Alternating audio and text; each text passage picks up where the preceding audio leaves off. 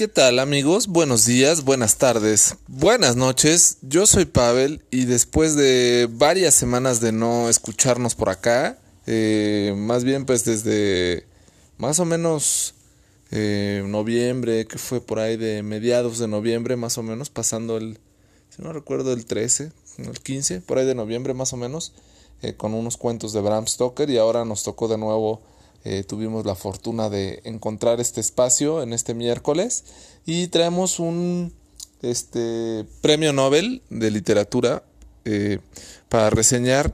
Eh, un autor que desde hace mucho sigo es una fuente de inspiración de muchos escritores por supuesto y esta no es la excepción.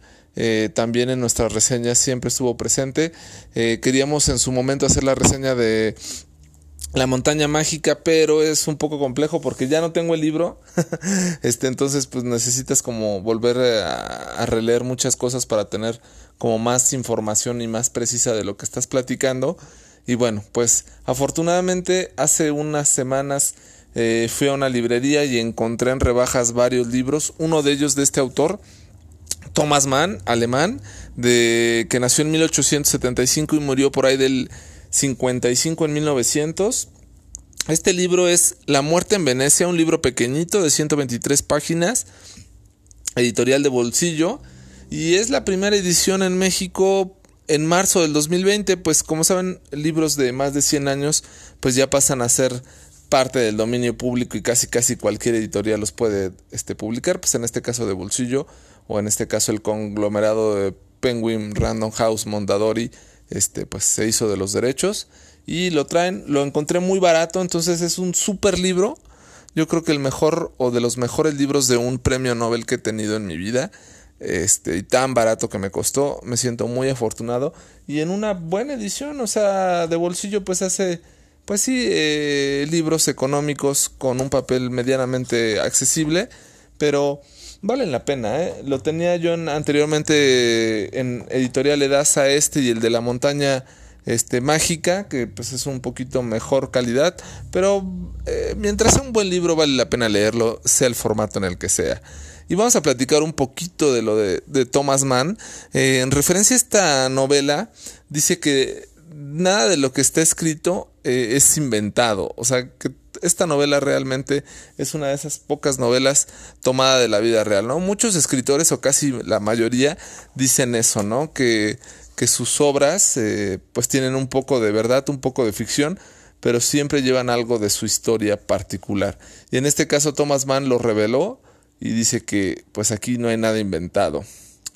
Eh, Thomas Mann a sus 25 años, recordemos que venía de una familia burguesa alemana, eh, escribe Los Bundenbrock, que es uno de sus grandes libros, en 1901. Eh, después viene una trilogía, por decirlo así, Tokyo Kroger, Alteza Real y Esta Muerte en Venecia, 1903, 1909 y 1912 respectivamente. Y ahí eh, en esto, mm, fiel a su costumbre, fiel a su idea, fiel a su idiosincrasia, fiel a su educación, llega Esta Muerte en Venecia a los 36 años y aún sigue siendo parte de la burguesía alemana. Eh, y bueno, este apoyo y esta idea del eh, imperialismo alemán. Eh, y entonces pues tratan en estas tres novelas eh, capturar, capturar perdón, los valores estéticos del mundo realmente. ¿no? para en 1918 publicar Señor y Perro, que es este, también saca otro libro en el mismo año que se llama Reflexiones de una político, y en este libro pues se decanta totalmente por el apoyo al nazismo y al imperialismo alemán, y eh, impulsa o incentiva de cierta forma el, el, odio hacia Francia. ¿no? Esta novela fue muy criticada, eh, le causó muchos conflictos y en su momento se replanteó muchas cosas y los movimientos revolucionarios de la Primera Guerra Mundial le hicieron tener ciertos eh, cambios ideológicos y finalmente se pasa al social a la socialdemocracia para ya se ve reflejado en su escritura posteriormente, ¿no? Con su obra maestra, La montaña mágica en 1924, en 1929 llega Mario y el mago, en ese mismo año eh, la Academia Sueca lo declara ganador del Premio Nobel de Literatura. En 1939 sale Carlota en Weimar y en 1947, tan solo ocho años antes de su muerte, un librazo también, Doctor Faustus. Eh, parte de su cambio literario y personal pues se vio en 1936 cuando se nacionaliza eh, checoslovaco por su reclusión al nazismo, su odio al nazismo. Para 1921 vivió pues ya aislado de este tema tanto en Alemania como de, la ideología nazi, y para 1944 ya se convierte o se nacionaliza norteamericano, finalmente muere en Suiza en 1955. Esta novela es una novela, la verdad, cortita, pero muy exquisita. Se deja ver eh, en gran medida la forma tan eh, grata que tiene en su escritura Thomas Mann. Eh, su momento en la montaña mágica eh, recordemos que es muy mencionada por Haruki Murakami en Tokyo Blues y es un bombardeo total. Eh, Tokyo Blues a la montaña mágica y te lleva de la mano. Es una de esas novelas que te hace engancharte sin leerla a la montaña mágica y decir, después de Tokyo Blues, tengo que leer la montaña mágica. Llegas a la montaña mágica y las primeras 200 páginas son increíblemente exquisitas, deliciosas, la forma de escribir. Eh, te narra un poco esta parte final de Tokyo Blues, o así yo lo quise ver, eh, eh, y estas visitas al, al, psiquiátrico donde están los personajes. la montaña mágica pues es algo muy similar. viven en un hospital psiquiátrico y es, es muy peculiar, pero la forma de escribir que tiene Thomas Mann se deja ver en, en estos eh, ambos libros que al menos he tenido acceso a ellos y he podido leer un poco y que son exquisitos. Eh, los Wunderbrock, según en algún momento leí en una reseña, eh, es de estos, a pesar de que fue su primer novela, pues sí es un fiel reflejo de esta burguesía alemana de inicios de los 1900 y es una forma, o sea, es una novela que aparentemente no pasa nada. Eh, y, les reitero, no la he leído, pero en esta reseña eh, creo que la leí en algún momento en el país. Si lo dicen, es, es uno de esos libros que pueden ser de N cantidad de hojas y aparentemente no pasa nada, pero solamente la exquisitez y la delicia con la que escribe Thomas Mann te hace querer seguir leyendo, aunque no te cuente cosas fuera de lo normal más que una vida cotidiana burguesa alemana, eh, te hace querer estar ahí, querer ver qué es lo que pasa con los personajes, querer ver qué es lo que pasa con la burguesía alemana y con esa vida pre eh, primeras o pre, grandes guerras mundiales eh, es lo que te hace ver, ¿no? Y acá en, en, esta novela, pequeña novela de La muerte en Venecia, pues nos viene el, personaje principal, Gustav von Asenbach, es un escritor maduro, eh, con bastante reconocimiento literario, por supuesto, y llega a Venecia con esta eh, búsqueda de inspiración, ¿no? Este bloqueo que luego tienen los escritores y se hace necesario tener una escapada eh, eh, olvidarte de todas tus situaciones normales para poder tener estas ideas frescas que lleguen a tu mente y te permitan tener una nueva historia por contar. Y eh, con esta exquisitez que les comento de Thomas Mann, te va platicando muchas cosas del pensamiento humano, del pensamiento como escritor y, ¿por qué no?, del pensamiento de la vida misma europea. Eh, hace ver, llegas a un paradisíaco lugar como es Venecia, no he ido, y aunque alguna vez me dijeron que no puedo hablar de los lugares a los que no he ido, en esta ocasión lo haré, porque de una forma muy, muy agradable Thomas Mann eh, narra ciertas partes de, de Venecia que te hacen imaginar y por varias películas y por varios reportajes y por varias experiencias de conocidos y familiares, pues dices, ah, bueno, más o menos tengo una idea eh, sucinta o pequeñita de, de al menos de, cómo es Venecia, pues bueno, en este libro eh, Thomas Mann eh, hace estas delicias de que si ustedes ya fueron a Venecia o tienen en planes ir a Venecia, pues tendrán que leer este libro porque saca a relucir muchos temas que vale la pena a las personas que ya lo conocen y a los que están por conocerlo, pues bueno, también sería bueno que, se acercaran, ¿no?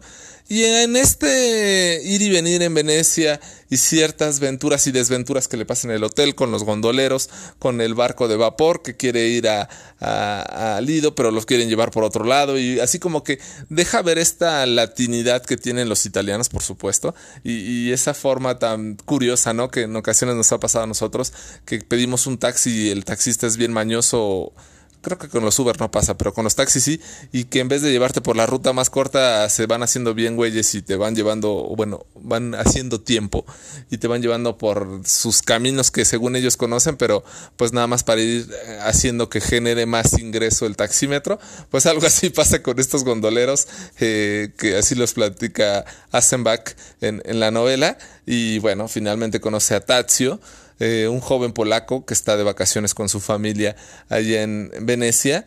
Eh, y bueno, finalmente eh, Asenbach hace, es una lucha interna muy curiosa, muy peculiar por esta atracción, por este gusto, por este apasionamiento, por este enamoramiento increíble que tiene Asenbach por Tazio, pero eh, desde su postura de escritor maduro y, famoso, pues no es posible que él pueda tener un enamoramiento primeramente eh, homosexual y posteriormente por alguien tan joven. Recordemos que Gustav von Asenbach ya es alguien mayor y Tazio pues, es un jovencito, ¿no? Entonces eh, solamente se vuelve este tipo de amor, pues sí, muy de novela, muy peculiar, que quizá en ocasiones te puedes esperar un poco, pero la forma en que te lo va platicando Thomas Mann te hace sentir un poco esta frustración, este desespero, este apasionamiento y por qué no esta contemplatividad que tiene Satazio y, y, saber que es secreto y es prohibido y parte de la burguesía alemana en esas épocas pues la homosexualidad era muy compleja pero finalmente eh, este amor silencioso eh, obliga, obliga un poco a Asenbach a olvidarse de todo. En algún momento ya quería huir de Venecia, pero se, por un problema con sus maletas tuvo que regresar y pues que seguir enganchado a este amor contemplativo y silencioso por Tazio. Eh, y también platica en esta parte de Venecia y es muy actual, eh, una como epidemia que ocurre en Venecia, ¿no? Que todos están como en, pues valga la expresión, en cuarentena o enclaustrados, así como estamos ahora nosotros. Eh, pero, y, curiosamente, ¿no? Pasa algo parecido también. Eh, que cómo platican las historias, ¿no? Desde los políticos, desde los comerciantes, desde los hoteleros y desde la misma población, ¿no? Eh, es, es, un problema que viene de una peste aparentemente y la cual tratan de ocultar de la mejor forma posible, pues en su momento el gobernante de Venecia y cuando le quedó a modo a algún gobernante de Venecia y que se preocupó más por el comercio y los ingresos y el turismo más que por la salud pública, pues este pues todo el mundo empezó a enclaustrarse y a guardarse, ¿no?